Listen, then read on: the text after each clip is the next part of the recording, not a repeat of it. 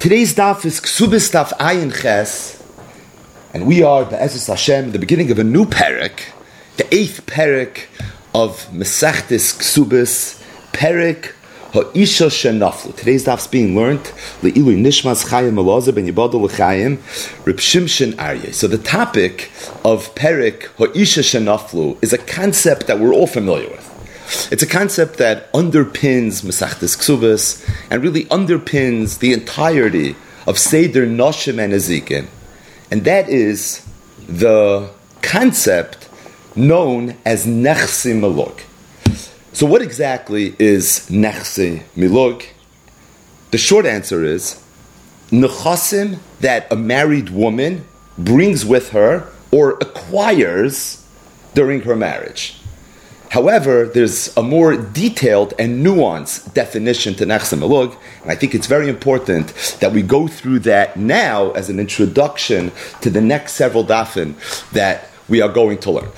So everyone knows the first Mishnah Masachtas Kedushin. The Mishnah says, Ho'isha niknes bekesev shtarubiyah. Rashi says, Ho'isha niknes lebayla. That means when a husband and wife get married, although, of course, it's a merger of sorts, but at the same time, there's also a kinyan taking place. The man is being kaina. Who's he being kaina? His wife. Ho'isha niknes lebayla. That's the opening words of Mesachtes Kedushin, stating that these words are sometimes very misunderstood, and if not consciously, subconsciously. Ha'isha niknes sounds and feels like the man actually owns his wife. The truth is, he doesn't. In fact, the Achroinim, the Gdoili Achroinim, mutchid to understand what the kinyan even is. We've mentioned many times the nusach that's said over in Yeshiva that comes from the Avnei Miluim and others in Shail Sechuvah Simin Yud Zayin, and that is that the kinyan that a man has in his wife is a kinyan isser whatever that is. But the point that we need is that he doesn't have a Kinyan moment. So, for example, if a man, before Lincoln freed the slaves, would acquire an Eved, he would own the Eved to the point that Masha Kana Eved, Kana Rabbi, anything that the Eved would do, anything that he would earn, would financially, from a Choshen Mishpat perspective, belong to his master. If somebody owns a house, he owns a keli, he owns a shire, he owns a chamar, it's his 100%. If you damage it, you have to pay, not it, but you have to pay its owner. Ha'isha, that's nickness labaila, is not nickness in that sense. A man does not own his wife. He has no kinyan moment in his wife. Not midairaisa, and not even really midrabanan. What then does a Isha Niknes mean? Kinyan What does that mean? But it's very important to internalize this idea that even though the words of Isha Niknes sometimes throw us for a loop, and even though there are Mishnayos and Gemaras that talk about different schusim that a man had in his wife's possessions, but it has nothing to do with the fact that he would have any kinyan in his wife, because although the Mishnah does say Isha Niknes, all it means is kinyan Isser, but that's Pashit, it's not kinyan Mamin. In contrast, almost any other kinyan that you'll ever see in your entire life, which means Kipshutai kinyan mom. Stating that, Chazal did say that a woman that's married that owns nechasim, her husband should have certain schusim in those nechasim. Why Chazal say it? So the Gemara and Daf Zayin brought a brisa and said that different schusim the husband was granted in exchange for different things that the Chachamim were hoping the schusim would uh, make and trigger the husband to eventually take care of his wife. So, for example, Chazal said that we want to make sure that a husband's going to support his wife, whether he's chayim deiraisa, he's chayim rabbana, but it's very, very important that the husband support his wife. So Chazal said that if a woman earns income, the husband should take the income, tiknu maisiyadeh tachas mezainis, or tiknu mezainis tachas maisiyadeh. But the point is that Chazal said that the woman is going to have to give her maisiyadayim to her husband. Why? Because Chazal felt that for a marriage to work, it was a very, very smart thing. And therefore, they gave the husband a schus in the Maisiyadai. Mitziyah so yisha is labayla. If a woman finds a mitziyah, it goes to her husband. Not because the husband owns his wife, and as a result, if she now finds a mitzvah, it's automatically going to go to the husband. It was a special takonas chazal, for whatever reason. They wanted that if she finds a mitzvah, the husband should get it. Chazal said that any nechasim that a woman owns, it doesn't matter how she acquired it, whether she acquired it because she earned it, whether she acquired it because her father died and she inherited it, whether she acquired it because she found it, whether she acquired it because somebody gave it to her as a matana, whether she found it because she won the lottery. It's irrelevant. The point is, any nechasim that a woman has, Chazal said at the end of the day, we want the husband to have some schus in it. And what schus did they give the husband and all these nechasim? They gave him the schus peras. Now, once upon a time in an agricultural society, the word peras had a little bit of a different meaning that it has today. Today, when you think of peras, so you think of a fruit, you think of Bayer Priya eights, you think of maybe the simonim on Rosh Hashanah, but the point is, a fruit is just something that, you know, sometimes you eat. Your mother wanted you to eat it. That's usually the, the connotation of a fruit. But once upon a time, the word fruit was like a dollar bill. It was the primary source of income. People lived in a barter society. I had a field, you had a field. My f- field produced corn, and your field produced soybeans, and we would make a chalipin. I'll give you this, you give me that.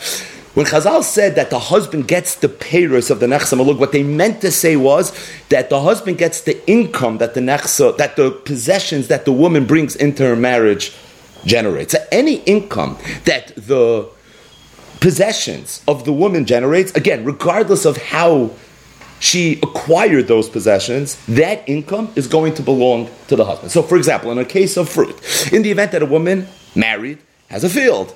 So if the field produces fruit, the husband is going to be the one that's going to have the schus to have the fruit. Who owns the field? What's the question? Of course she owns the field. It's hers. I ho'isha nichnes l'bayit. That's kinyanisser. I midrabanon. He had, yeah, he has certain schusim, but but it doesn't own her possessions. She owns her possessions.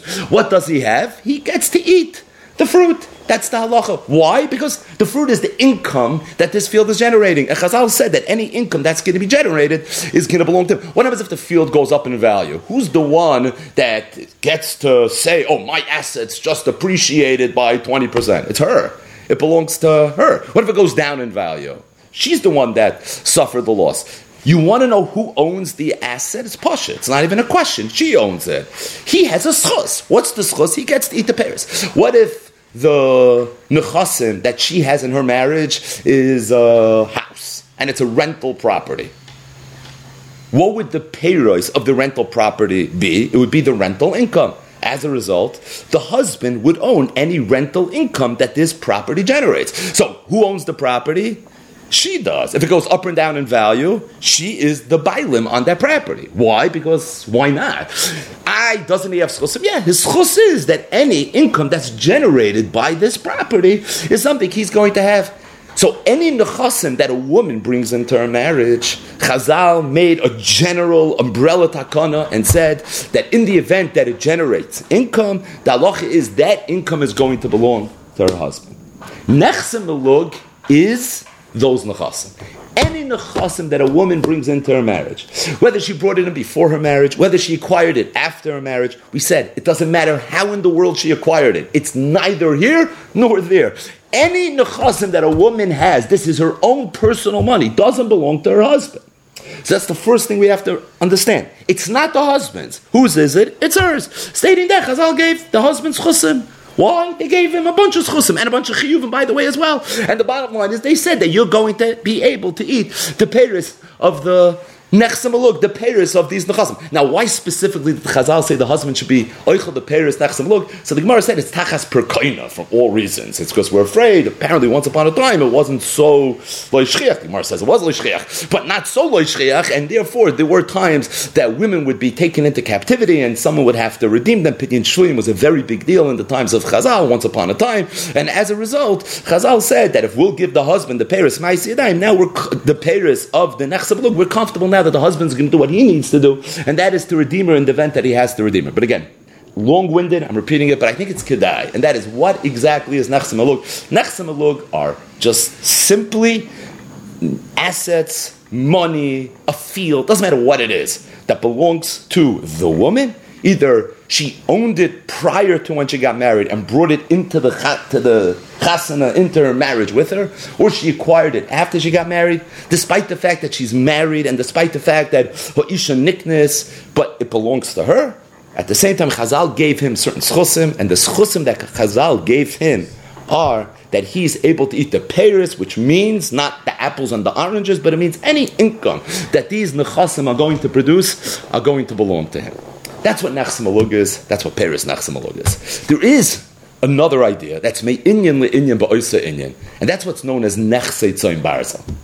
So what's Nechse Tzayin Barzel? So we need to know less about Nechse Tzayin Barzel for the Gemaras that we're going to learn. Then we need to know Nechse Maluk, but at the same time, it's impossible to properly appreciate Nechse Maluk without also understanding what Nechse Tzayin Barzel is.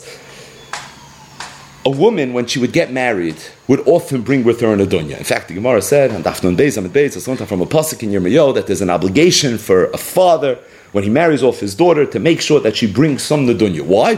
So like this, she's going to be attractive to potential suitors. Chazal said that it's the husband's responsibility to make sure, the father's responsibility to make sure that his daughter gets married, and a good way to do that is, is to give her a nod. And if there's going to be a nadunya, then in that case, there's a good, better chance that his daughter will be able to find a, a suitable shidduch. If a woman brings an adunya into her marriage, so what would you say would be the halachic status of that Nadunya. So I think, up until this point, sounds like Nachsam to me. The father's giving it to his daughter. Is he giving it to the aid? Maybe, I hear. But let's assume he's giving it to the daughter. So if he's giving it to the daughter, it's hers, so it's Nechsamalug. So she would own it. But at the same time, just like with all Nechsamalug, he has a schus that he's Eichel the income, he's Eichel the Paris. So so too here, he would be able to be Eichel the Paris. And in many cases, that's really the way the Nadunya used to play out. But in most cases, it's not the way the Nadunya played out. There was a, a common minig once upon a time that when a woman would bring a Nadunya into her marriage, the husband and the wife, the Mechatunim, would structure the Nadunya in a way that gave the husband and the wife different rights in these Nachasim. Meaning, they would structure it in a way that was agreed upon, that we're not going to treat this as nechsamalog, but rather we're going to treat it as what's known as nechse barzel. Now, what's the concept of nechse tzayin barzel? The concept is, is that the woman says that I'm giving you right now, I'm bringing these assets into the marriage, let's say it's worth a thousand dollars, I'm bringing the thousand dollars into the marriage. It's a field, it's a house, it's, it's mizimin, it doesn't matter what it is. I'm bringing the thousand dollars into the marriage. The husband obligates himself that at the time that this marriage is terminated, he is going to give her, when he pays off her ksuba, the thousand dollars. Right now, who owns that thousand dollar asset? He does. What happens if it goes up and it appreciates in value? He's the one that's going to benefit. What if it goes down it depreciates in value? He's the one that's going to incur the loss. What's his responsibility? His responsibility is that in the event that this marriage is terminated because either he died or because he gave her a get, in that case, he's going to have to pay off a choiv, quote unquote, which is going to be equal to what the Nadunya was worth at the time that they got married. Now, the Nadunya, when it was Nechse Tzayin Barzel, was written in the Ksuba, and there's even a discussion in the Rishonim if it has a din of Ksuba. The Rambam says Mefurish not. So even though the Gemara said tonight Ksuba is Ksuba and Taisvis Ksuba is Ksuba, right in the beginning of Paragraph P 14 nafkaminas that Taisvis Ksuba is Ksuba, but the Nadunya, even though this Chayv was written in the Ksuba, wasn't considered Ksuba. But the point is, is that Nechse Tzayin Barzel is usually seemingly Mesuyim to Nadunya, and it was a, a, privately negotiated transaction between the Mechutana, between the two parties that are getting married, where they say that she's bringing the Dunya into the marriage. And usually, if she would bring the Chasim into the marriage, it would be hers. The Baal would just have a schus to be Eichel Peiros. Over here, I'm giving it to you, you're giving me his chayvis back, in.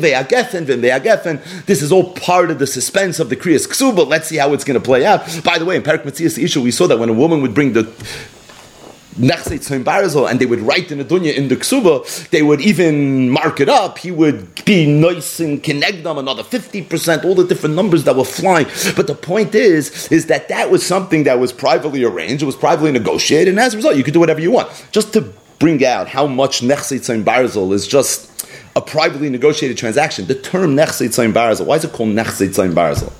Right, Nechse means Nechasim, so that part we understand. There's no sheep, right? Even in the olden days, under the chuppah, and there's no barzel, there's no metal. So why is it called nachsi tzayin barzel?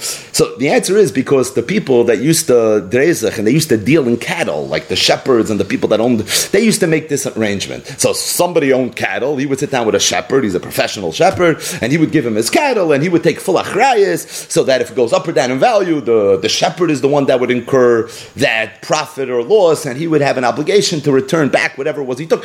The point is, this was something that the people that handled in soin used to use, and Chazal just borrowed what was known as a, a, a conventional financial term, financial instrument, and they applied it to this concept. So ordinarily, when a woman brings money into her marriage, it's nechsem She owns it 100%. It just so happens that this is what they used to do.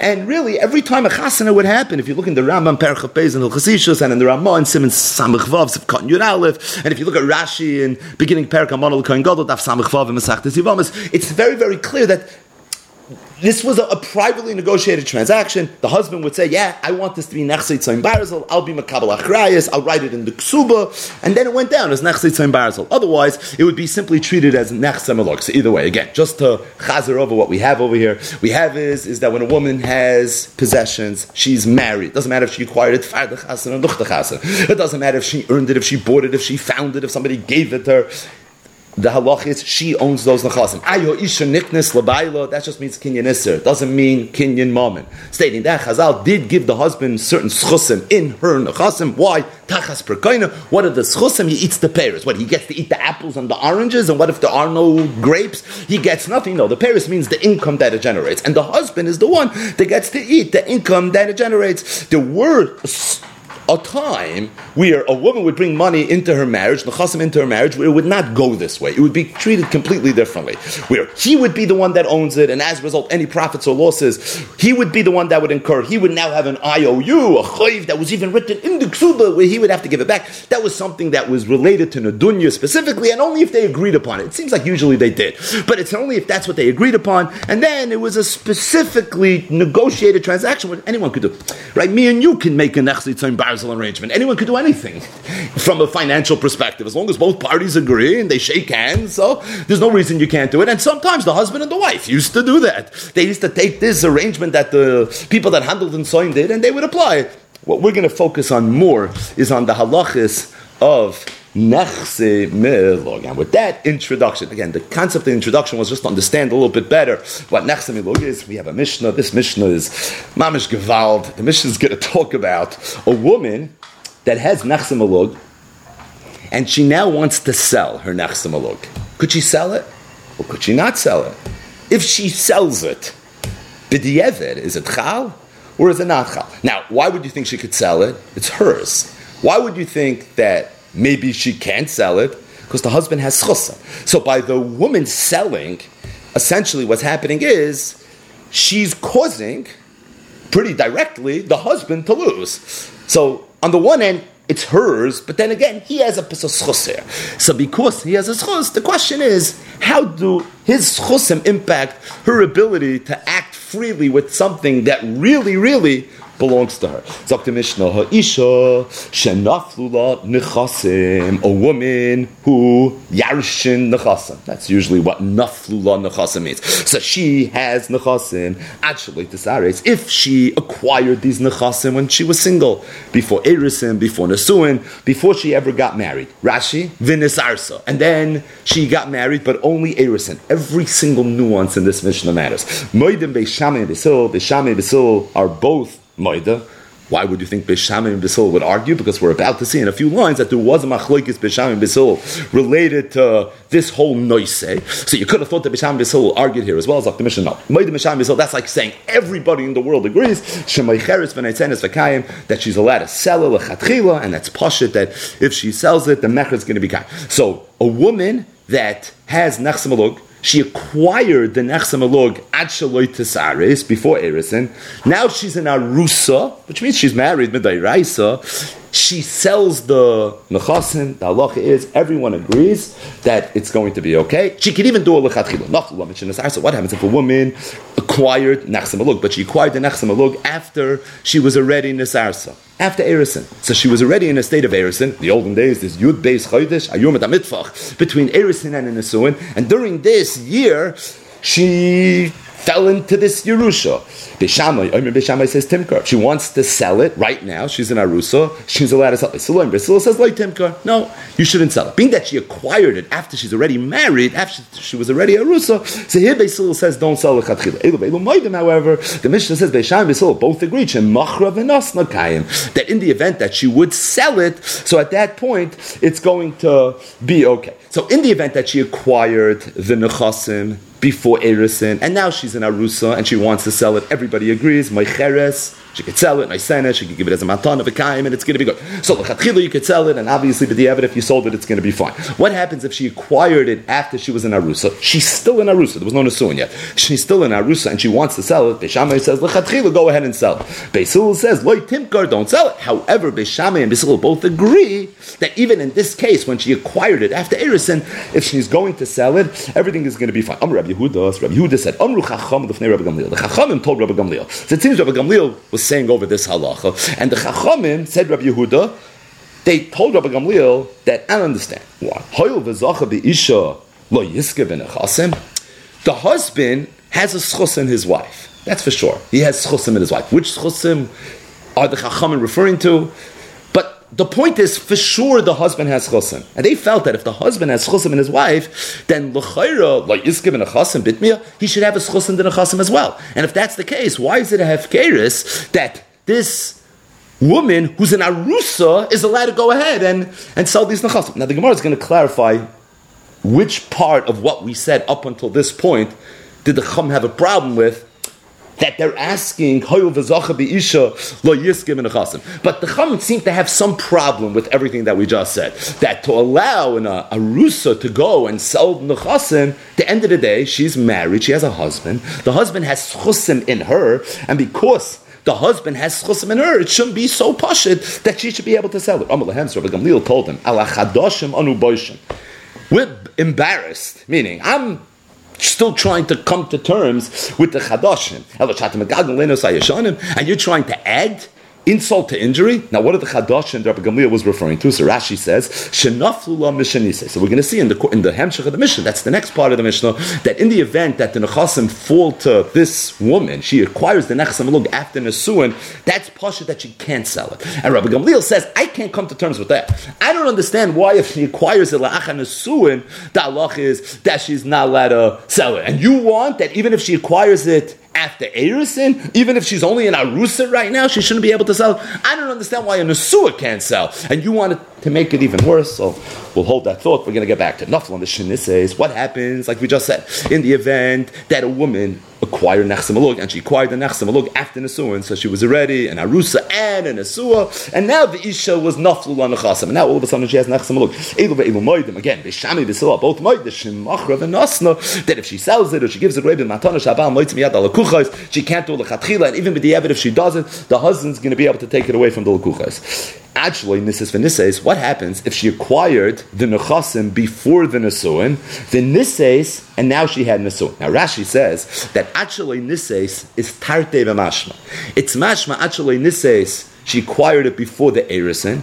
It's also mashma actually this it was after the Erison before the Nesuin. And the Mishnah doesn't seem to be discriminating between the two. So even though the subtleties are very critical in this Mishnah, but at the same time, there seems to be no difference between those two cases. Rashi speaks that out here in the Mishnah. So actually, in case means if it was before the Erison, or if it was after the Erison. The point is, if she acquired it before the Nesuin, now the Nisei she's in Nesua, so what's the halacha? Rabbi Gamliel Loimer, again, Rabbi Gamliel said, in Machra v'nasna kain. In the event that she sells it or she gives it away by matana, the halacha is, it's going to be kain. What does that imply? Lechatchila, you can't do it. However, in Machra v'Nas Nakayim, if you do it in that case, it's going to be okay. Amr Rabbi Nakavia said, Rabbi Gamliel, the Chachamim told Rabbi Gamliel exactly what Rabbi Yehuda said. The Chachamim told Rabbi Gamliel in the beginning of the Mishnah.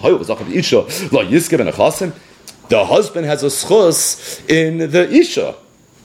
Now they're already in a state of Nisuin. And if they're in a state of Nisuin, so for sure the husband has a, a schus in the Isha. So if the husband has a schus in the Isha, so Yiskim and a Chasim, why, you why are you saying, Rebbe Gamliel, that if she wants the, that if she sells a Eved, the Mecher is going to be Kayim, the if the husband has a schus. Now, I know, Rebbe Gamliel, you said you can't do the Chatchila. Say that, that's good, that I'm happy with. But you're telling me that Eved it's going to be okay. Why should it be okay? Rebbe Gamliel told him, I have a problem again with the fact that if she acquired the nechasim after the nesuin and she sells it, the Allah is the mecher is going to be bottled. And you want that even if she acquired it actually nises for nises, that the Allah should be that the mecher should be bottled. Said Rabbi Gamliel, no way. Zok the Mishnah that even though up until now, we have one formulation of what the halach is regarding a isha shenafu on nechasim. Reb Shimon, however, had a whole different shot. Reb Shimon, as Reb Shimon was cholik bein nechasim lenechasim. He said that it has nothing to do with if it fell fire eris and noch eris and fire nesuin, noch nesuin. She sold the lach eris and she sold the lach nesuin. Rather, what does it depend on? What type of nechasim we're dealing with? Nechasim, how you doing labal loitim? If the nechasim doing labal pashit, it sounds like it means nechasim that the husband knows about, that she's not let her sell. And if she sells it, it's going to be bottle. You doing labal. If the husband doesn't know about it, loitim because she can't sell it. And and if she sells it, it's going to be okay. Rashi says on Rab Shimon, the Gemara Mefarish. So the Gemara is going to already explain Rab Shitas, Rab Shimon. Rab Shimon, we're going to see in tomorrow's. So as it relates to our Mishnah. The part of the Mishnah that the Gemara is going to be Mefarish right now, not tomorrow's daf, and that is the first opinion of how we treat Ta'isha Shanafla Nechasim. If you really recap everything that we just said, it's a little confusing, but if you recap it, really what the Mishnah mentioned was four different cases, but it's really four that are five as we're about to see. But there's just one piece that we need to speak out. We could have spoke this out before we started the Mishnah, but this is where the Pirush of the Mishnah is coming in anyway, so this is fine. And that is, although Chazal said that the Baal is Oichel Peris Nachsamalog, the Baal Schus in the Peris Nachsamalog happened La'achan Asuan. If all there is is Erison, the husband doesn't have Peris Nachsamalog, even though we know they're married. So, for example, if he would die then and there'd be no children, she would fall a Yibum. But at the same time, the schus that Chazal gave the man in the Peros of Nechsamalog, that's something that first goes into effect la'achanasun. Okay, so as it relates to the five cases of the Mishnah, let's break it down. The first case was where a woman acquired Nechsamalog before Erison. Then she became an Arusa. She wants to sell her nechasim. She's an arusa now. Right, she wants to sell it before she became an arusa. Just because they're ready in the shidduch doesn't mean she can't sell, right? So the whole question is, is when there's already an erison. So she acquired them before erison, now she's an arusa. The question is, could she sell it or could she not sell it? So the Mishnah said, moedim b'sham bisil, everybody agrees, She could sell the chatchila and kamuvim b'diavad. If she sells it, everything is going to be okay. What happens if she acquired the nechasim mishenes arsa? She acquired it after she was already an arusa, and now in the state of she wants to sell. There was a machloikas b'shamay and bisil. B'shamay says she can sell the chatchila. Bisil says you can't sell the chatchila. But elu moedim, everybody agrees. Shemach b'nas nakayin that b'di'eved, it's going to be okay. So if an arusa sells, right? Let's just hold that thought for a second. If an arusa sells, b'di'eved, it's always going to be okay. There's no sad that it's not going to be okay. For sure, it's going to be okay. The shaila could she sell the chatchila? If she acquired it before Erison, Everyone says yes. And if she acquired it after Eris, then it's Machlois B'Sham Bissel. According to Beishamai, it's the same thing, yes. And according to Beisil, that's where it's already different. Over here, L'chatchilo, she's not going to be able to sell. But if she's in Arusa and she wants to sell, for sure it's going to be okay. Now, if she's in a Su, it's going to be more complicated. That's Those are the next three cases of the Mishnah. Now, why would it be more complicated if she's in a Su versus if she's in Arusa? It's very simple. Because in Arusa, like we just said, the husband doesn't have any Schos yet. So he really doesn't have anything yet. So the fact that he doesn't have any. The fact that he will maybe after the Nisu have a schus in the Paris should prohibit her now from being able to transact with it, we're pushing it already. And that's why B'di'evit, for sure, if she wants to sell it, she could sell it. But the question is, could she do it or not? That was already dependent on whether she acquired it before Erison, and a machlokes between Bisham and Bissel. Good. What happens if she acquired it before Erison, and now there was already Erison, and there's even Nesua, and so right now she's in a Nesua, so she wants to sell it, so that the Mishnah said the name of Rabbi Gamliel, the halach is that lichat don't sell it, because you're in a Nesua. It sounds like even Beishamai would agree now, lichat don't sell it, because now you're in a Nesua. But at the same time, if you sell it b'di'evid, it's going to be okay. And Nesua, but being that you acquired it before Nesua, you acquired it even before Erison. So the Allah is, but the if you sell it's going to be fine. What happens if she acquired it before Nesuim, but it was La'acha Erison, so it's a little trickier, right? You see there's a difference between before Erison and after Erison when she sells it as an Arusa. So here she acquired it after Erison, now she's in Nesua and she wants to sell it. It's the same Allah. The Allah is that she's not supposed to sell it, but if she sells it, it's going to be okay. The fifth and the final case is what happens if she acquired it after Nesuin and she sold it, obviously, after the Nesuin. Then, again, there's no ambiguity. Everybody agrees she can't sell it. And even B'di'evid, if she went ahead and she sold it, it's not going to be fine. So what are the five cases? The whole daf is these five cases. So what are the five cases? She acquired it before Erisin and she sold it as an Arusa. She acquired it after Erisin and she sold it as an Arusa. She acquired it before Erisin and she sold it as an Asua. She acquired it after Erisin but before Nisuin, and she sold it as an Asua. She acquired it after Nisuin, and she sold it as an Asua.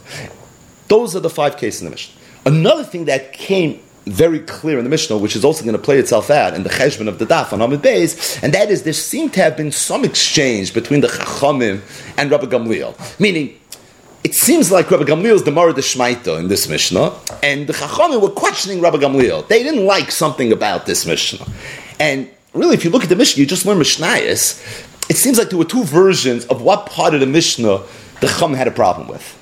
We had Amr Rabbi Yehuda in the Reisha of the Mishnah, Amru Chacham B'fnei Rabbi Gamliel, and then we had Amr Rabbi Chanina ben Akavya in the safe of the Mishnah, who said Amru Lifnei Rabbi Gamliel. Now, the Reisha of the Mishnah is talking about when she's selling it as an Arusa.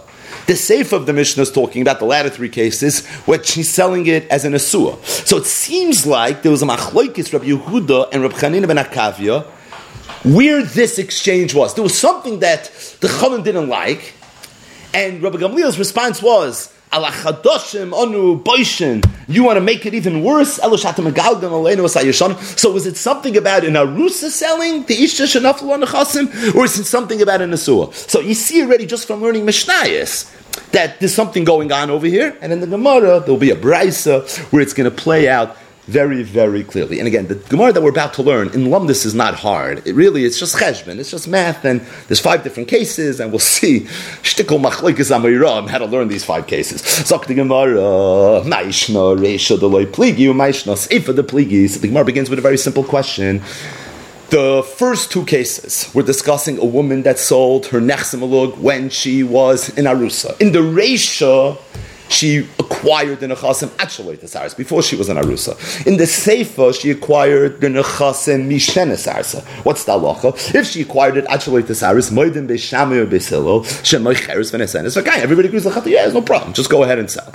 In the seifa being that she acquired it lacha erisin, they were ready to machlis b'sham beisil. Everyone agrees. B'diavad, it's chal. B'sham says you give into lechatchil. Beisil says not. So in Beisil's world, there's a difference between the reish and the seifa. There's a difference between an arusa that wants to sell that wants to sell nechsim when she acquired it before the erisin versus an arusa that wants to sell nechsim alog when she acquired it after the erisin. And the Gemara doesn't understand what's the difference. And the way Rashi explains it, harei nesarsa. Really, the only thing that matter is is achshav. The only thing that matter is who she is right now. She's an arusa. Who cares when she acquired it? She's an arusa. She's bound to a husband. The husband has a schus in the pairs. Gradley doesn't have it yet. He's going to have it. Good. Is that enough to prohibit her from selling, or is it not? If the answer is yes, then it's, then what's the difference if she acquired it before Erison? And if the answer is no, then then again, why does it matter if it was not Erison? If he has a schus to somehow withhold her sale because of the shutfas that he has ostensibly in this nechsamalog. So why does it matter when exactly she acquired the nechasim? That is the oimik of the Gemara's question, as is mafurish in the first Rashi in the Gemara. Maishna Reishna, the loy pligi, Maishna Sefer the pligi. Why in the Reisha was the no machlekes me b'sham b'sil, and why in the Sefer is there machlekes b'sham b'sil? In other words, what's b'sham and shitas b'sil? So the Gemara says, Amri the Rabbi Yannai, they send the Shiva Rabbani Reisha b'schusa naf. No, because in the Reisha it fell b'schusa. When it fell, when she acquired the Nechsim it didn't come with any strings attached. At that point, the moment that she acquired it, there was no husband in the picture. Sefer b'schusay naflu, but in the Sefer already was b'schusay. When it fell, he already had a schus in it, and because he had a schus in it, so it's for that reason it was a problem. The Gemara says, in b'schusay naflu, if you're looking at an arusa as being b'schusay, like he literally has a a black and white schus inside these nechasim, so then why but the evidence is it going to be okay? So Mar says you're right. Let's just tweak the language a little bit. Reisha vaday beschusa naflu. In the ratio, when she got it, it was for sure beschusa. Meaning there was no suffix even that there would ever be a person at this point that would have any rights in it because right now she's not married. So why would we think that there's anyone other than her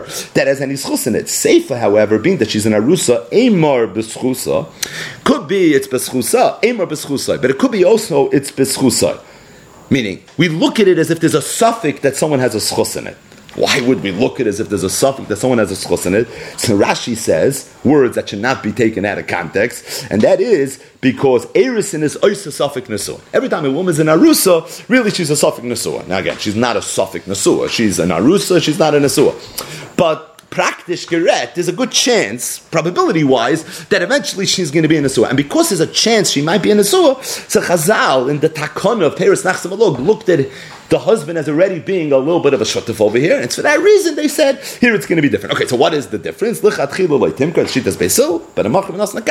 but the if she's going to sell it, it's going to be oh okay. Amar Rabbi Yehuda. So Rabbi Yehuda said, Rabbi Gamliel. The Chachamim told Rabbi Gamliel, and again Rabbi Yehuda is now about to present his version of the exchange between the Chachamim and Rabbi Gamliel in our Mishnah, which is focusing on the first part of the Mishnah. What's the first part of the Mishnah? Where a woman sold it when she was in Arusa. What's the halacha? If she received it, actually to Tesaris, for sure she could sell it. If she acquired it after Erison, for sure if she sells it, it's okay. If she could even sell it So the Chachamim had some problem with what we just said. So the Gemara says, Which part of what the Chachamim said were they focusing on? Rabbi Yehuda al or Yadi was he referring to the lechatchila or was he referring to the b'yad? So the way Rashi explains the Gemara, the Gemara knows for sure the Bnei Yeshiva that posed this question that Rabbi Yehuda was saying that the Chum had a problem with the second halacha of the Mishnah. So the halacha that she acquired in the Nechasim Achalei Tesares, Moidim even the Chachamim who have a problem with our Mishnah didn't have a problem with that part of the Mishnah. The question was the next case. When she acquired it, B'schusai, where there's already like a suffix nesuin matzev. And there too, the halacha is that she has rights to sell it. What are the rights? According to Beishamai, she can sell the chatchila, and even according to Beis but the evidence if she sells it, it's going to be okay. Chum have a problem with that. The Chachamim said, why should that be the case? What was their lashon? Hoyel v'zacha. And that was the question. The question was, did they have a problem only on Bishamai's lechatchila, or did they have a problem even on Beis Hillel's? Meaning, for sure they have a problem with Beishamai allowing you to sell lechatchila. But the Gemara said that maybe that's the only thing they have a problem with. I mean, they don't like the fact that lechatchila you could sell, but yeah, yeah, vada she could sell, but all she is is an arusa, or maybe not. Maybe they had a taina, they didn't even understand why b'di'evid it should be chal. So the Gemara says tashma, even though in our Mishnah it's not clear, but there is a brisa that brings this as well, and in that brisa it's pretty mafurish. The brisa says as follows: Amr Rabbi Yehuda, Amr Lefnei Rabbi Gamliel, the Chamator Rabbi Gamliel, ishtoi, being that this is his wife and this is his wife, zu michra batal, avzu michra batal, meaning it's mavur in the safe of the Mishnah that an asua is limited in terms of what she's able to do. Specifically, if she would acquire the Nechsam after the Nesuin and she would sell it, B'di'evid, her Mecha would be Batal. So they said, so what's the difference? Why is it that if she acquires it after the Erisin and now she sells it B'di'evid, the is, it's going to be okay? Amalem Gamliel told him, I'm embarrassed about that halacha. You want to even make it worse? I don't, Taka don't understand why if she acquired it after and she sells a Lach Nesuin, the halacha is the Mecha is going to be bottled, And you want to extend it backwards and say it's true even for Erisin, but what do you see from here? Shmamina, the Yevid Kamer Shmamina. It's Mufurish in the Mishnah. Right? Where do you see Mufurish in the, in, in the Brisa? Where is it Mufurish? Hoyo v'zu ishta v'zu ishta zu michrabatel av zu michrabatel. It's mafurish, black and white, bokteiner, it's not negotiable. So you see clearly that the Chachamim's problem was not just Beishamai who's allowing you to sell the Chatchila, but even the Chachamim that say that Bidi Eved, it's going to be, okay, so the Gemara just brought a, a Brisa, which is really an excerpt of a Brisa. The Gemara now is going to bring the longer version of the Brisa, which is going to take us back to one of the things we mentioned when we recapped the Mishnah, and that is that you see in the Mishnah that the Chacham had a problem with one of the halachas. They were debating this problem with Rabbi Gamliel. Rabbi Gamliel seems to be the Marad Shmaita. And just from reading the Mishnah, it sounds like there's two versions of what their problem was, and more specifically, which part of the Mishnah they were asking from. Rabbi Yehuda said it in the Reisha, and Rabbi Chanina ben Akavya said it in the Sefer. So it sounds like Rabbi Yehuda's timing that the Chachamim had a problem with an Arusa being able to sell, and Rabbi Chanina ben Akavya had it in the Sefer as if to say he held that the Chacham only had a problem with a, with an trying to sell. And just to understand conceptually a little bit, it makes more sense that the Chachamim would have had a problem with uh, the Sefer versus the Reisha. Right? The Kasha on the Sefer is a much better Kasha than the Kasha in the Reisha. What's the Sefer? The Sefer are the three cases where an Asua tries selling. What's the halach? If she acquired it after Nasuin and she sells it, everyone agrees it's going to be bottled. If she acquired it before Nisuin and then she sells it, doesn't matter if it was before Eris and after Erison, the is going to be, L'chatchila don't sell it, but B'di'evid, it's going to be okay. So the way Reb Chanim and Akavya posed it in the Mishnah, Chum had a problem with that. Oh, that, that's very stark. She's a Nesua. A Nesua it's not a suffix nesuin, it's a vaday nesua. He for sure has a schus in the in the payers as the chashutif. So if he's a shutif, why bidiyevit could you sell it? And not just that, you are moida that if she acquires it after the nesuin, that she can't sell it, and the bidiyevit if she sells it, it's not going to be okay. So what's the difference if it's before or after? At the end of the day, it the what difference does it make when you acquired it? The way Rabbi Yehuda had this exchange, it was on the Arusa that's selling it. And really, what's the argument of the Chachamim? The way Rabbi Yehuda has it, that you're telling me that if an Arusa sells, b'di'evet it's going to be Kayim. Even if she acquired it after Erison, Bishilo can't do a lechatchila, but b'di'evet it's going to be okay. Why, if she acquires it after the nesua and she sells it as a nesua, is the lacha that it's not going to be kayan? Now, if you would ask me that question, I would have said a very simple answer. You're telling to Erisin and Nesuin, what shaykhis? Nesuin, he has the schus in it already. Erisin, it's only a suffix that he may acquire the schus at some point. So how could you tell to Erisin to Nesuin? So really, it would seem at first glance that the answer to the Chachamim's question to Rabbi Gamliel, the way Rabbi Yehuda has it, on the Reish of the Mishnah would be very would be simpler than what the answer would be to the Chachamim's question to Rabbi Gamliel in the Sefer. And it almost feels like what Rabbi Gamliel told the Chachamim. What did they tell him? He said, It almost feels like overkill. You didn't have to say so sharp. Christopher Pasha, I don't have to tushtel. This is Nusua, this is uh, is Now obviously Rabbi Gamliel held that way Lafiyah Emes, so that's why he said what he said. But just to follow the the train of thought of the sugya, he could have said more pashit. Now, in the, in the Sefer and Reb Chanim and Akavi's version of it, you can't say that because in all cases she's in a sewer that's selling. You're being mechalik between whether she had it, she acquired it before Nisuin, or she acquired it after Nisuin. No, no. So over there, you already have to start telling me ala ala chadashim anu boishim ala rishonim anu mitztarin, right? So that's already something you would have to say. But in the ratio, you wouldn't seem to have to say so much. This shakla attire that we're speaking at, it's, it's just if you think about the Mishnah before even starting the Gemara, it's so obvious. It's so obvious. Sometimes if we think through the Gemara before we see it inside, it just jumps off the page. That's exactly what's going to play itself out right now. So the Gemara says, Tanya, we learned in a Bryce. Um, Reb Chanin ben Akavya. Reb Chanin ben Akavya told who? He told Reb Yehuda, Loi kach yeshivan Rabbi Gamliel chachamim. You are saying over, you have a Messiah that the Chachamim questioned Rabbi Gamliel on the Reish of the Mishnah, and Rabbi Gamliel said, "Al Rishonim anu boishim, al Chadashim anu boishim." No, that's not what happened. El Kachi Shivam. I'm going to tell you what he told him much more pasha, like we just said.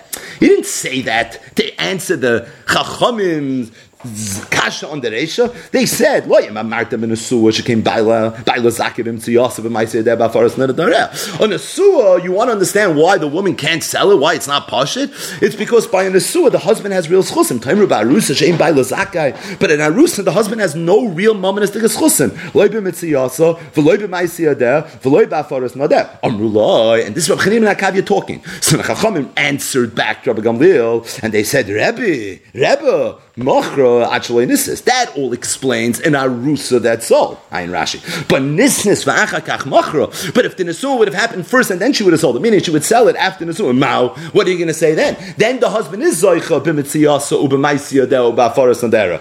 As how are you going to explain it? Amalehem. So he told him, you want to know what Allah is there? I hold the same Allah. Avzu my cheres v'nesenes v'kayim. You can even sell it lechatchila. I hold in that case, you can even sell lechatchila. They told him, Layiskiv and a chasim. Say here they said this already. I don't understand because over here for sure the husband has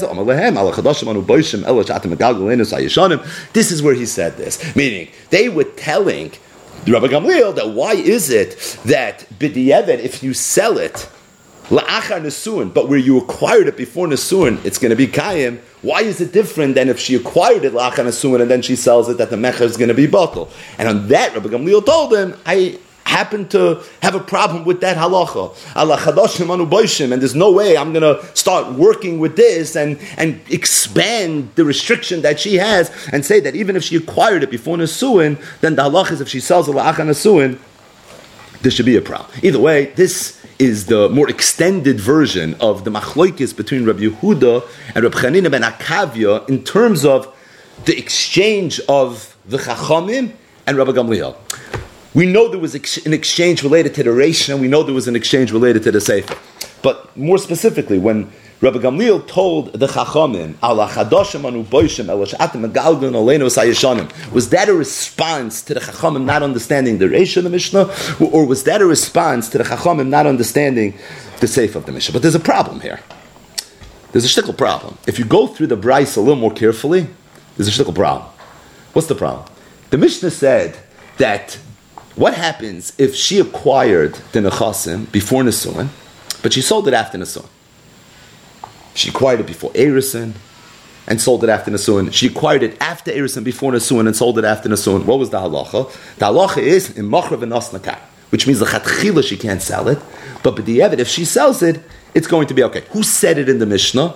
Rabbi Gamliel was the one that said in the Mishnah, right? Rabbi Gamliel is defending his position, mamish tolian. It was Rabbi Gamliel talking. Rabbi Gamliel doesn't even understand why there should ever be a restriction, even if she required it after Nisun. He said, "No, I'm embarrassed." But he says, I'm not going any nakuda past that. So if she acquired it before Nasuin, even though she sold it after Nasuin, the halacha is now it's it for sure implies you can't sell a chatchila, but b'di'evet if she sells it, it's going to be fine. Look at the look at the brisa. In the brisa where Gamliel talks what does Rabbi Gamliel say? They told Rabbi Gamliel, Amrulai, they said, uh, Amrulai, they said, Rebbe, Machra actually Nisis. I understand. What's the halacha if she sold it after the Nisuin? Now it's talking about where she acquired it before the Nisuin, but she sold it after the Nisuin. Gamliel told the Chachamim, Avzu, even in this case, if she wants to sell it, she would be able to. Right? What do you see? Mecheres means shikidul lechatchila. Naisena shikidul lechatchila. It's a, it's it's a tremendous nuance, but that's what it says. It says that she can go ahead and shikidul lechatchila. What did the Mishnah say? The Mishnah said actually nisis v'nisis Rabbi Gamliel loimet imachra v'nosnaka. The subtlety is what this stuff is all about. The Mishnah said imachra v'nosna. But in the Brisa, Rabbi Gamliel said, "My Mecheres v'noisenes, which means she could even do a. So we have a steer then in Shittas Rabbi Gamliel. Or better, we have a stira in cases three and four. Cases three and four is when she sells it as an asur, but she acquired it before Nasuin. Right? Case three was she acquired it before Erison and sold it after Nasuin. Case four is she acquired it after Erison albeit before Nisuin, and she sold it after Nisuin. What did the Mishnah say? Don't sell a chatchila b'di'evet. If you sell it, it's going to be okay. What does Rabbi Gamliel say in the Mishnah? Go ahead l'chatchila if you want, and you're able to sell it. Ah, you can do whatever you want in these cases. Rabbi Gamliel.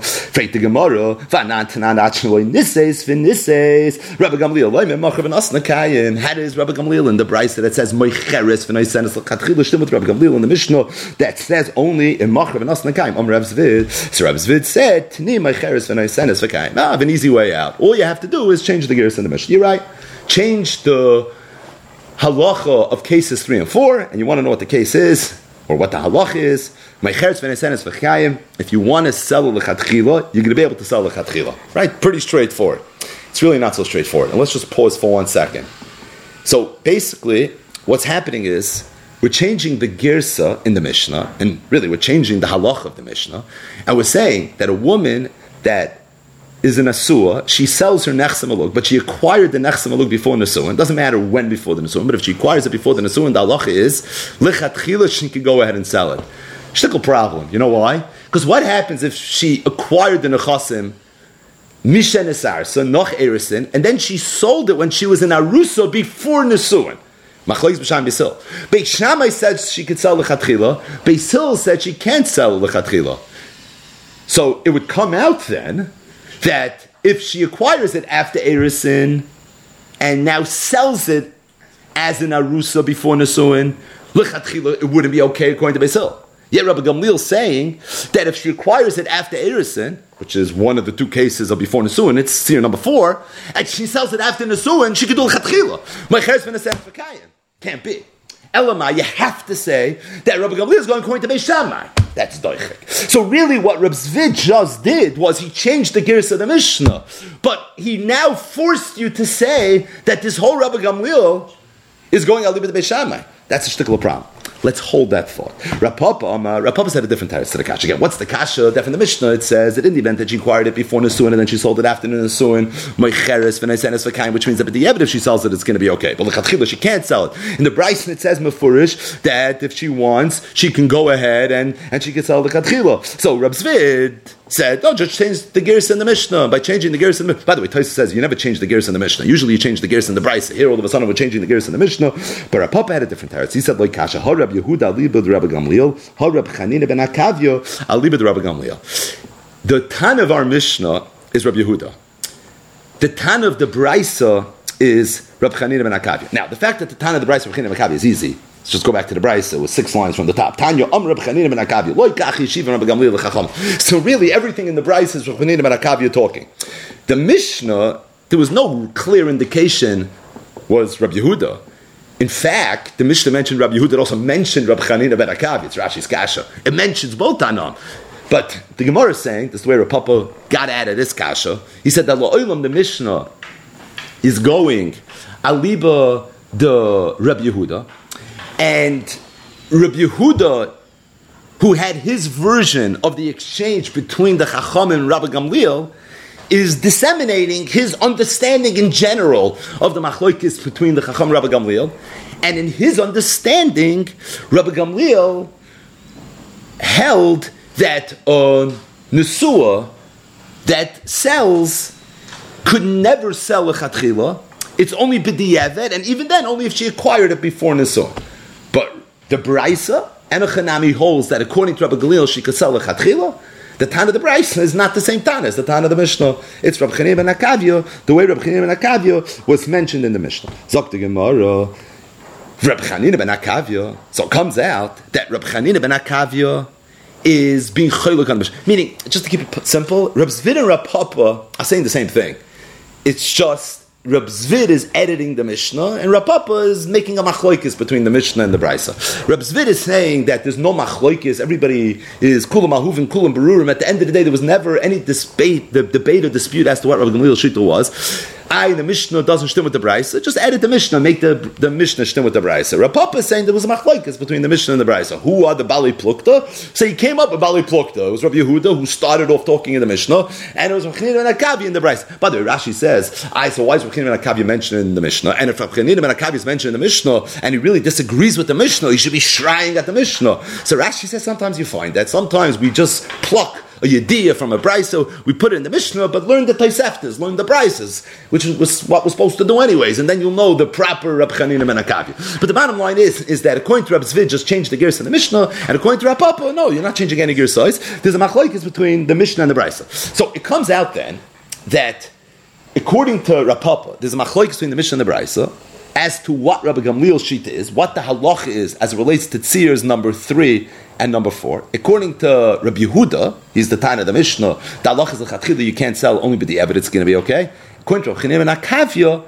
you can even sell it lechatchila, which means then, according to Rabbi Yehuda, Rabbi Gamliel could shtim l'chayr, which does base Hillel, whereas according to Rabbi Chanina ben Akavia, Rabbi Gamliel has to be going the Shitas Beishamai. If Rabbi Gamliel selling is saying that when you acquire it after Erison and sell it after Nasuin, you can sell it lechatchila, then Kalvachaimer, if you acquire it after Erison and you sell it before Nasuin, you'd be able to sell lechatchila. Yet Beisil said you can't. Karchach then, Rabbi Chanina ben Akavia held that Rabbi Gamliel held like Beishamai. Rabbi Yehuda, however, who held that according to Rabbi Gamliel, you can't sell it lechatchila, so there's no reason to say that Rabbi Gamliel is going to leave it to Beisil, leave it to Beishamai, because Beisil said that if you acquire it after Erison and you sell it before Nasuin, the halacha is lechatchila you can't sell it. If you acquire it after Erison and you sell it after Nasuin, the halacha is the same. Lechatchila you can't sell it. Where's the nafkamina? But the Evid is it chal or is it nachal? After Erison, it's chal but the Evid. After Nasuin, it's not going to be chal but the Evid. But the way Rapap is learning, according to Rabbi Chanina ben, Gam, ben Akavia, you would have to say that Rabbi Gamliel held like Bishama. Whereas, according to Rabbi Yehuda, you would not have to say that he held like Bishama. In other words, the observation that we made earlier in Rab Zvid, Aliba de Kuli Alma, is true in Rab Papa Aliba de Rab Chanim and Akavia. Rab Zvid said that the Mishnah is only one gear, so there's no machlokes here. The Mishnah holds, according to Rabbi Gamliel, the Chatchila. That has to be Shitas Beishamai. Because Beisil holds even an Arusa that acquired after Erison can sell the Chatchila. Kavachimer and Sua that acquired after Erison wouldn't be able to sell the Chatchila. So you have to say Rabbi Gamliel held Beishamai. According to Rav Papa, that observation is correct, but only according to Rabbi Chanina ben Akavia, who holds, that Rabbi Gamliel holds, that an Asur that acquired after Erison is allowed the Chatchila. But according to Rabbi Yehuda, Rabbi Gamliel holds it's only a machra v'nasna, not mecheres v'netzenes. It's only a machra v'nasna. So it's for that reason this halacha would not be true. So the Gemara now is about to ask the question. says the Gemara, Rabbi Chanina ben Akavia, According to ben Akavia, could Beishamai? Does Rab Chanina ben Akavia hold like Beishamai? Meaning it comes out according to Rab Papa, the Rab Chanina ben Akavia holds like Beishamai. Now Tosus asks the obvious question. We set it up. Why did the Gemara only ask according to Rab Papa's Rab Chanina ben Akavia? The Gemara should have asked it according to Rab Zvid right away. Because of this, Rash Tosus has a different shot on Rab Zvid. But Tosus says that I don't understand why the Gemara didn't immediately ask this kasha on Rab Zvid. The Gemara brought Rab Zvid no kashas. Then we mentioned Rav Papa, where according to Rabbi ben Akavia, it's going to come out that Rabbi is Beishamai. And the Gemara says it's not possible. How could Rabbi Gamliel be Beishamai? Why didn't the Gemara ask the same exact question on Rabbi Zvid? Right? Rab Papa's Rabbi Chanim ben Akavia is Rab Zvid. Either way, the Gemara says, you know, can't be Hachi Kamar. You have to say that what Rabbi Gamliel was saying was, that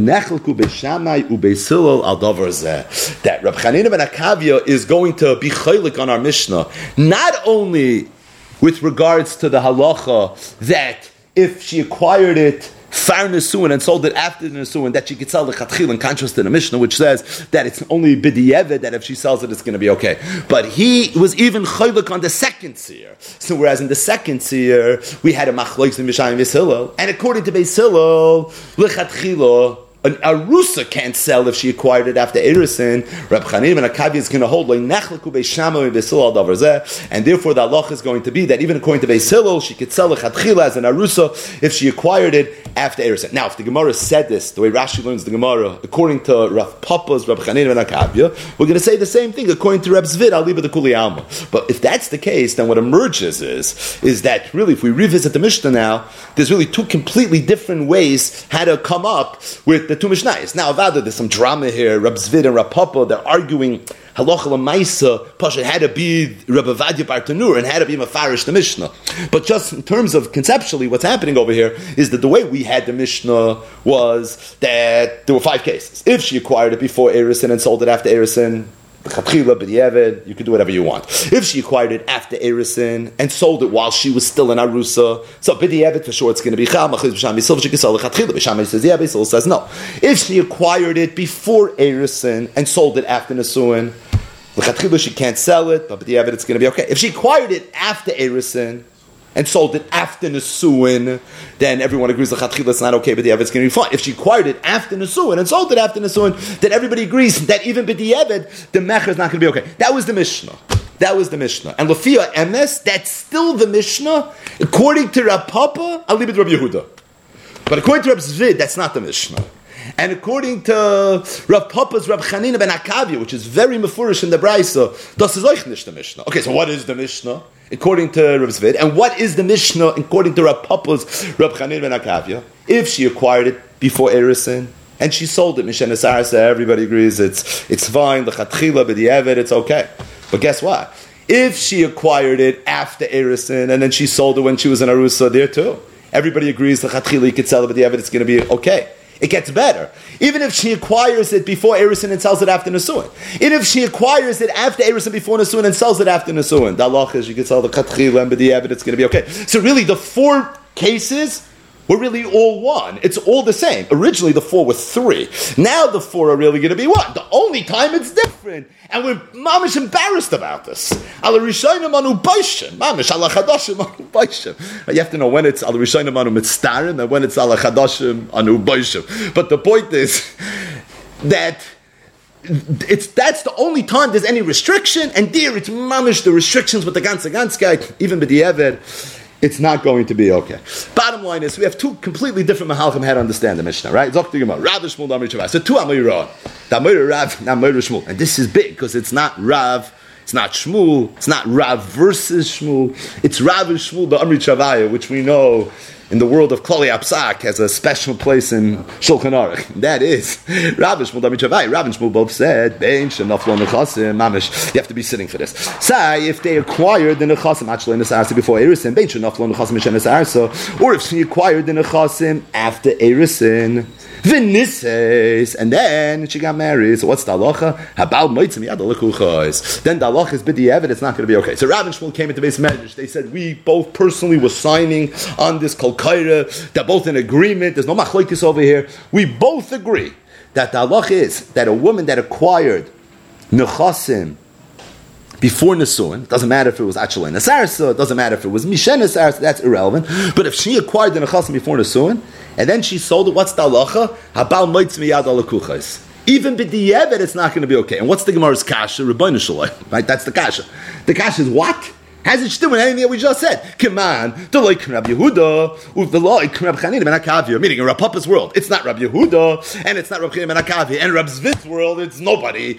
In our sugya, up until now, there were two ways this can go. Either she could sell the chatchila and for sure, but the evidence fine, or she can't sell the but the evidence is going to be kind. Rav and Shmuel, these two Amayurayim, how did they learn it's not our Mishnah. It's not the Tosefta. It's not Rab Zvid's edit of our Mishnah. So where they get this from? How could Rab and Shmuel, even the Amri Travayu, right? They could argue with Rab Yochanan, but uh, and the halacha maybe is like them. Tosfos and Shabbos Kuf Mem and Aleph. But but but to go as Oyvait and to, to argue against a, a Mishnah and a Brisa that Rab and Shmuel, even the Amri Travayu can't do. So the Gemara says, "Inu the Amri Rabbi saying there was actually a third shita. There was a third opinion, and they were going like that third opinion. Tanya learned to the Brisa Rabbi saying, the Rabboseinu, they came around and they said, Bein Shanaf Lachalin Asaris, Bein Shanaf Lamachan Asaris. It doesn't matter if they required it before Erison, they acquired it after Erison. The Nisis, once is in Suan, Abal Moitzim Yad Al Kuchais, the Baal's going to be Moitzim Yad Al Kuchais. Really, there was a third Shita, and that third Shita was the Shita of Rav and Shmuel. So we just chaz it over the first shita, we chaz it over the second shita. What's the third shita? The third shita is the shita of Rav and Shmuel, and the shita of Rav and Shmuel is that if they acquired it actually in a sarsa in a so then the halach is going to be the chatchila. They can go ahead and sell it. If she acquired it after erisin, vinis arsa machlois b'sham b'sil. According to Bisham, you can sell the chatchila. According to Basil, you can't sell the chatchila, but everybody's moida. If they sold it, it's going to be okay. What happens if she acquired it before Nisuin? Whether it was before Erisin Seer number three, or it was after Erisin before Nisuin Seer number four. And then she sold it after the. So Rav and Shmuel, this is the Shita of Rabboseinu, is that can't sell it. Lichat chila, and even b'di'evet habal moitzmiyad al is going to be able to take it away. If she acquired it after Nisuin and sold it after Nisuin, then for sure she can't sell the chibid In other words, according to Rabboseinu, according to Rav and Shmuel, seer number three Seer number four and Seer number five are all going to be one and the same. So the Mishnah, you could tell there was some cheshbon that was coming, the kachava, and that is there's really three different formulations how to go about understanding these halachas. But there's one ha'ara I just want to end with. And this is really just going to be a hakdama for the raid that's going to come Hashem in the next day or two.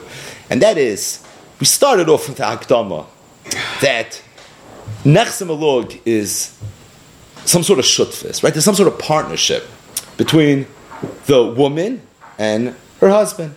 Really, the Nechsim belongs to her. However, the, the Chazal gave the husband certain schosim.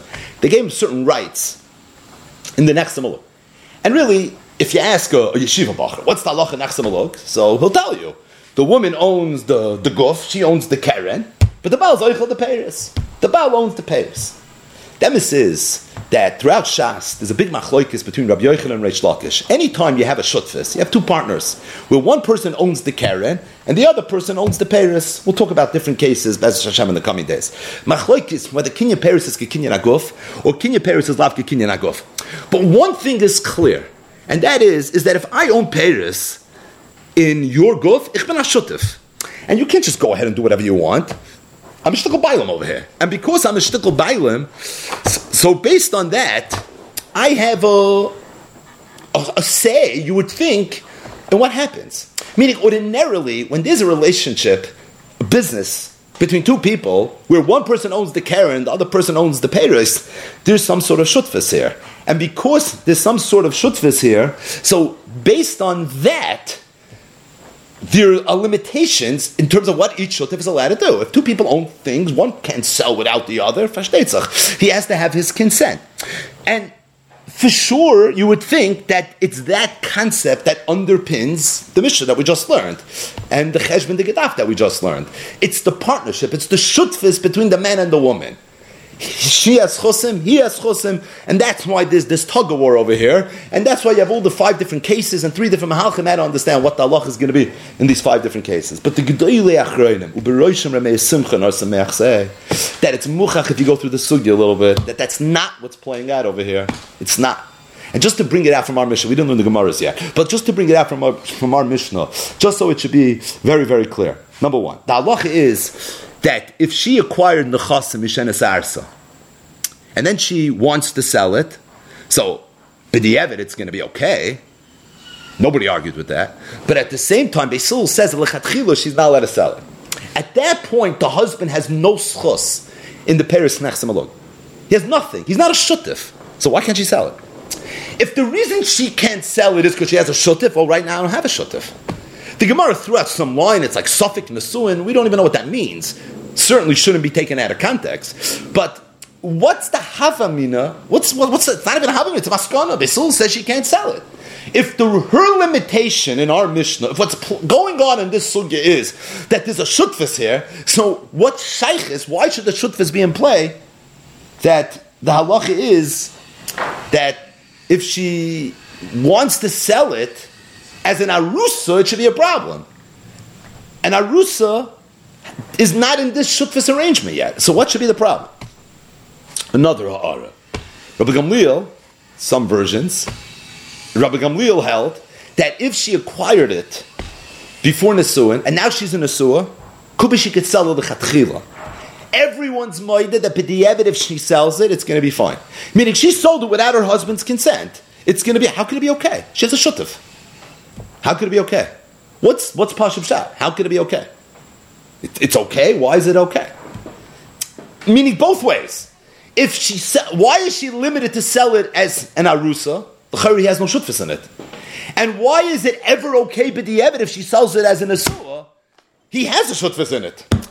And really, to bring it out even more, Rabbi Gamliel said, "Ala chadoshim anu He said, "I'm poshim mevuyish from this halacha." Which halacha was Rabbi Gamliel mevuyish of? He was mevuyish of the halacha that if she acquired the nechasim after Nesuin, and then she sold it as a Nesua. So the halacha is that she can't sell it even b'di'evet. And Rabbi Gamliel said, I'm so embarrassed over this halacha. Freit tafla. Rabbi Gamliel, you're embarrassed of the halacha of Peres Nachsamalug? Is that what you're embarrassed of? I mean, this, this is a sugya. This is part, this is part of Yiddishkeit. It's Taish This is something called Peres Nachsamalug. No. He wasn't embarrassed of Peiros Nachsamal. That's what he was embarrassed of. He was embarrassed why she's limited, why she has restrictions, why can't she sell it?